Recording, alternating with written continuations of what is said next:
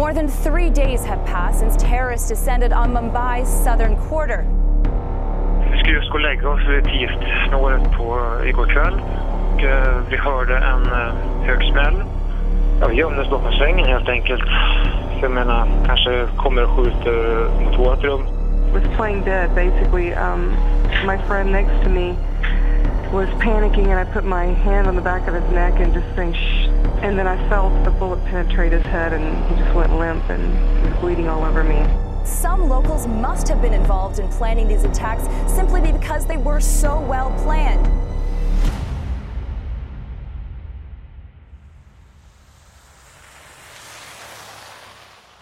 Köpenhamn i januari 2009. På Jyllandsposten ringer dörrklockan. Personen som öppnar möts av en blick från ett grönt och ett brunt öga. Mannen som står utanför vill träffa någon från marknadsavdelningen och prata om annonsering. En sällsynt förfrågan då de flesta annonsörer går via någon av stans många mediebyråer. Att en företagsledare vill ha direktkontakt hör inte till vanligheterna. Amerikanen får snabbt prata med ett par representanter från tidningen. Han berättar att han håller på att flytta sitt företag från USA till Danmark och vill annonsera i tidningen. Efter sig lämnar han ett visitkort med namnet David Headley tryckt i svart. Innan han lämnar Jyllandsposten berättar han att han ska resa till Chicago men att han snart kommer vara tillbaka i stan.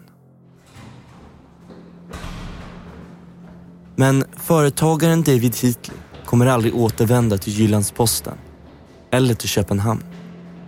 Istället kommer han gripas i Chicago misstänkt för att vara medlem av en terrorgrupp med nära band till al-Qaida.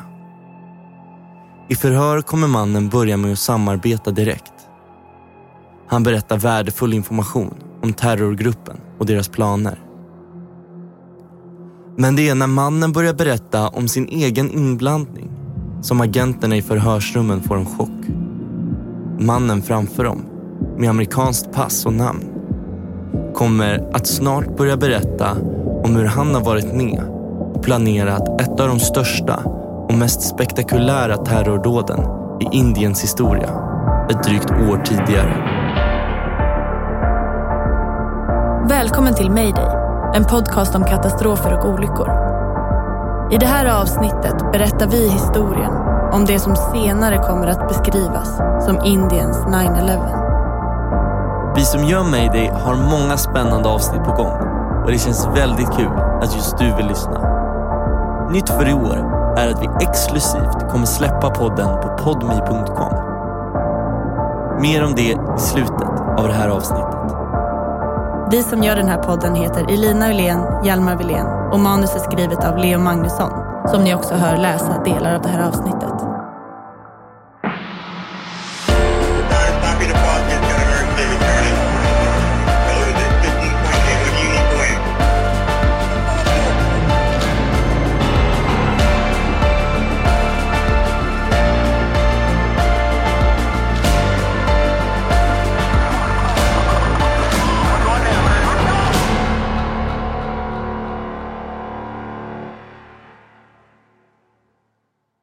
Daoud Gilani föds 1960 i Washington DC.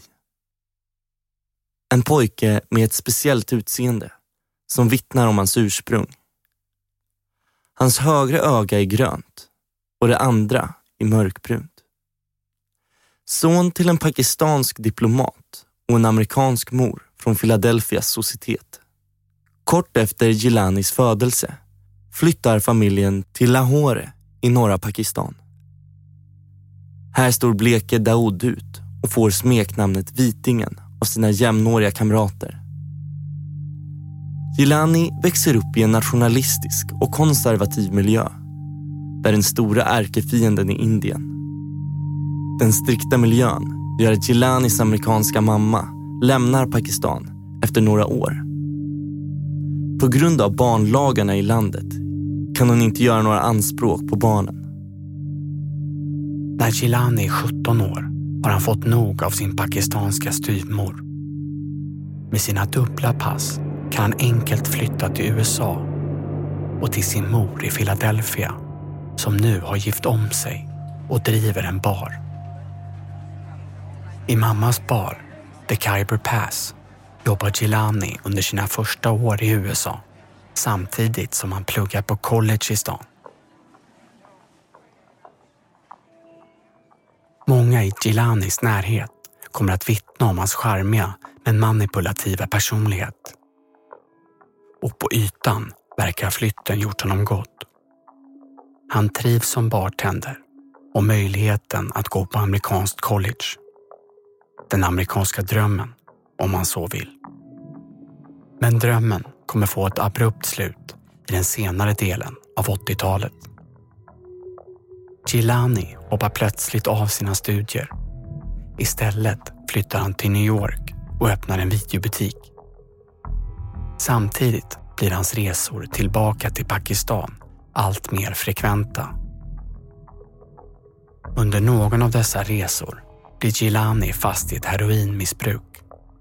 Ett missbruk han betalar av genom att smuggla heroin mellan Pakistan och USA. Men det här kommer inte att hålla särskilt länge.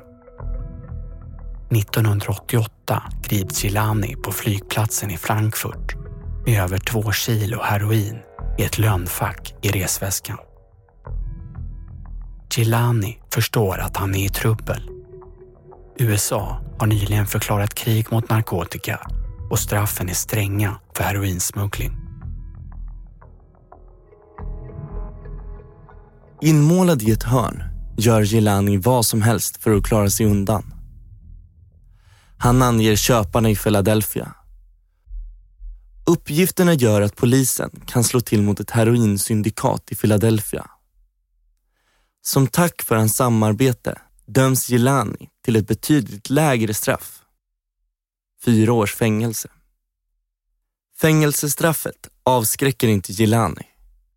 Istället kommer han fortsätta smuggla in heroin under 90-talet. Men lyckan kommer inte vara särskilt länge den här gången heller. 1997 grips Jelani igen när DEA, den amerikanska narkotikapolisen, slår till. Gilani, med ryggen mot väggen, tar till samma knep som förra gången. Han lovar att samarbeta med myndigheterna. Och den här gången lovar han DEA att ge värdefull information om heroinhandeln mellan Pakistan och USA. Bara ett år efter gripandet åker Gilani tillbaka till Pakistan. Och efter att till en början varit misstänksamma mot hans långa frånvaro tar narkotikasyndikatet till slut tillbaka honom som kurir. Gilani visar sig vara värdefull som tjallare. DEA kan göra fem tillslag och totalt 2,5 kilo heroin tas i beslag. Som tack får Gilani ett betydligt lindrigare straff än sina medåtalade. 15 månaders fängelse på en öppen anstalt. Hans 15 månader långa straff kortas ytterligare när en domare beviljar honom utresa för att gifta sig med sin pakistanska flickvän. I fängelset har Gilani radikaliserats. Han går från att vara en amerikansk playboy till att bli en hängiven muslim. Under sina många resor till Lahore i Pakistan kommer Gilani i kontakt med representanter för Lashkar-e-Taiba, en terrorstämplad organisation med anknytningar till al-Qaida. Terrororganisationen är framförallt engagerad i frihetskampen för Kashmir. Ett område beläget mellan de norra delarna av Pakistan och Indien. Förhållandet mellan Indien och Pakistan har varit stormigt sedan ländernas självständighet från Storbritannien 1947. Och den konflikt som kanske står ut mest är den om Kashmir. Ett område i de båda ländernas norra del. Tre krig har utkämpats om inflytande i Kashmir på 90-talet. Och till denna dag är området ett av världens mest militariserade. Och det är de pakistanska områdena av Kashmir som Lakshai-Taiba eller de godas armé föds. Lakshai-Taiba vill med våld kasta ut Indien ur Kashmir. Enligt Indien och USA har gruppen aktivt och passivt stöd av ISI, Pakistans underrättelsetjänst. Gruppen är tätt förknippad med al-Qaida och deras kamp i Kashmir ses av många experter bara som en språngbräda till en större kamp för global jihadism. Gruppen har gott om pengar och har i början av 2000-talet flera träningsläger i den pakistanska delen av Kashmir. Och på den fattiga landsbygden är det enkelt att hitta nya rekryter. I vissa fall är det till och med föräldrarna som skickar sönerna till träningslägren i utbyte om att få pengar skickade till sig från gruppen.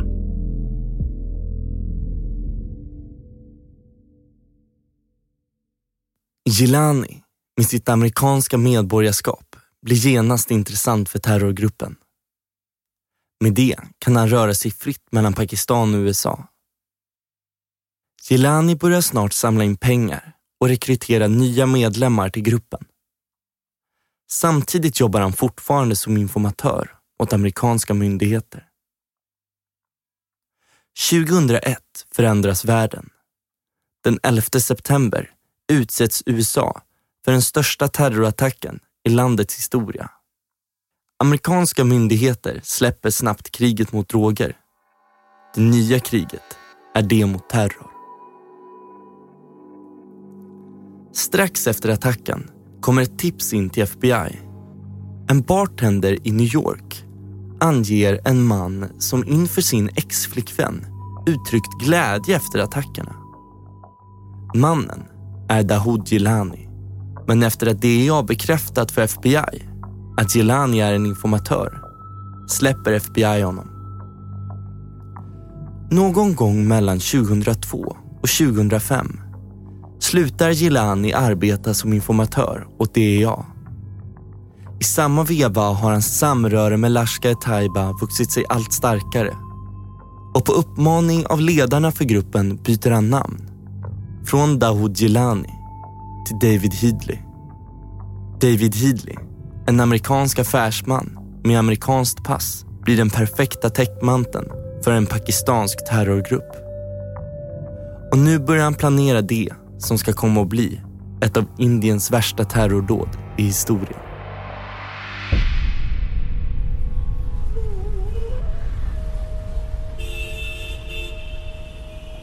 Bombay, eller Mumbai som det numera kallas, är Indiens mest folkrika stad med en befolkning på över 12 miljoner människor. En stad med lika många ansikten som människor. En turistmagnet med flera miljoner besökare varje år. En stad där de allra rikaste invånarna spenderar sina kvällar på några av stadens lyxrestauranger.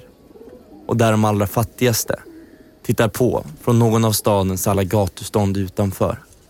En stad där lukten och ljuden gör en nyanländ överväldigad. En stad som bara kan existera just här. Kolaba är stadsdelen där de allra rikaste invånarna bor. Trendiga butiker och restauranger samsas med stadens femstjärniga hotell.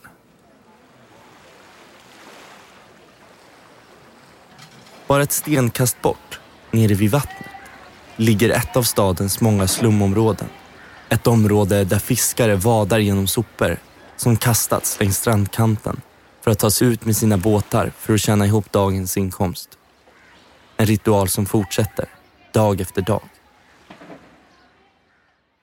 Mellan 2007 och 2008 genomför Headley sammanlagt fem resor till Mumbai. Här bor han i långa perioder på Taj Mahal. Taj Mahal Hotel är kronjuvelen bland Mumbais och Indiens hotell. Det invigdes 1903 under det brittiska styret och blir snabbt det mest populära hotellet bland den brittiska adeln. Även efter Indiens självständighet i mitten av 40-talet förblir Taj Mahal nummer ett.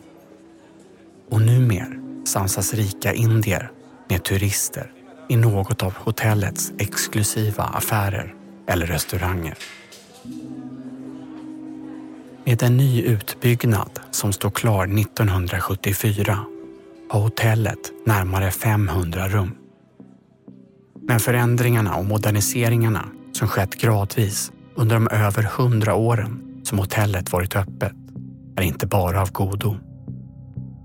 Bland annat finns det inga ritningar som till fullo visar hotellets alla ingångar och utgångar. Något som David Headley förstår värdet i. Headley filmar och bygger upp timmar av material från hotellet. Med tiden expanderar operationen och Headley kommer också under förevändningen att han är jude besöka ett judiskt center samtidigt som han bor på det femstjärniga hotellet Oberoi i stan. Efter noggrant planerande är planen klar och attacken ska genomföras. Du har lyssnat på Mayday. Avsnitt 2 av Indiens 9-11 hittar du på podmi.com. Från och med nu kommer vi enbart släppa avsnitt varannan vecka via Podmi. Så se till att teckna en prenumeration redan idag.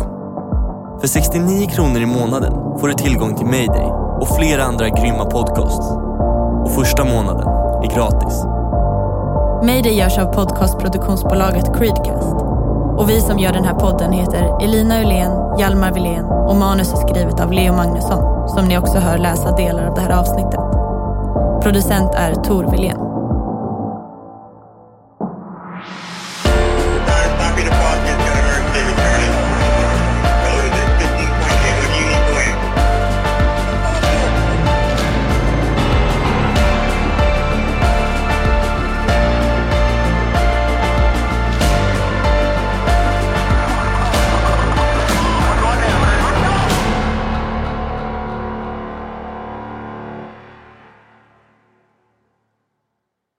I nästa avsnitt av Mayday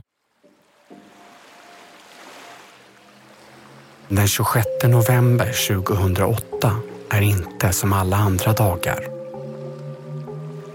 Ute på havet utanför Mumbai befinner sig en av stans många fiskebåtar. Men den här båten har ingen vanlig besättning. Istället har tio beväpnade män stigit ombord.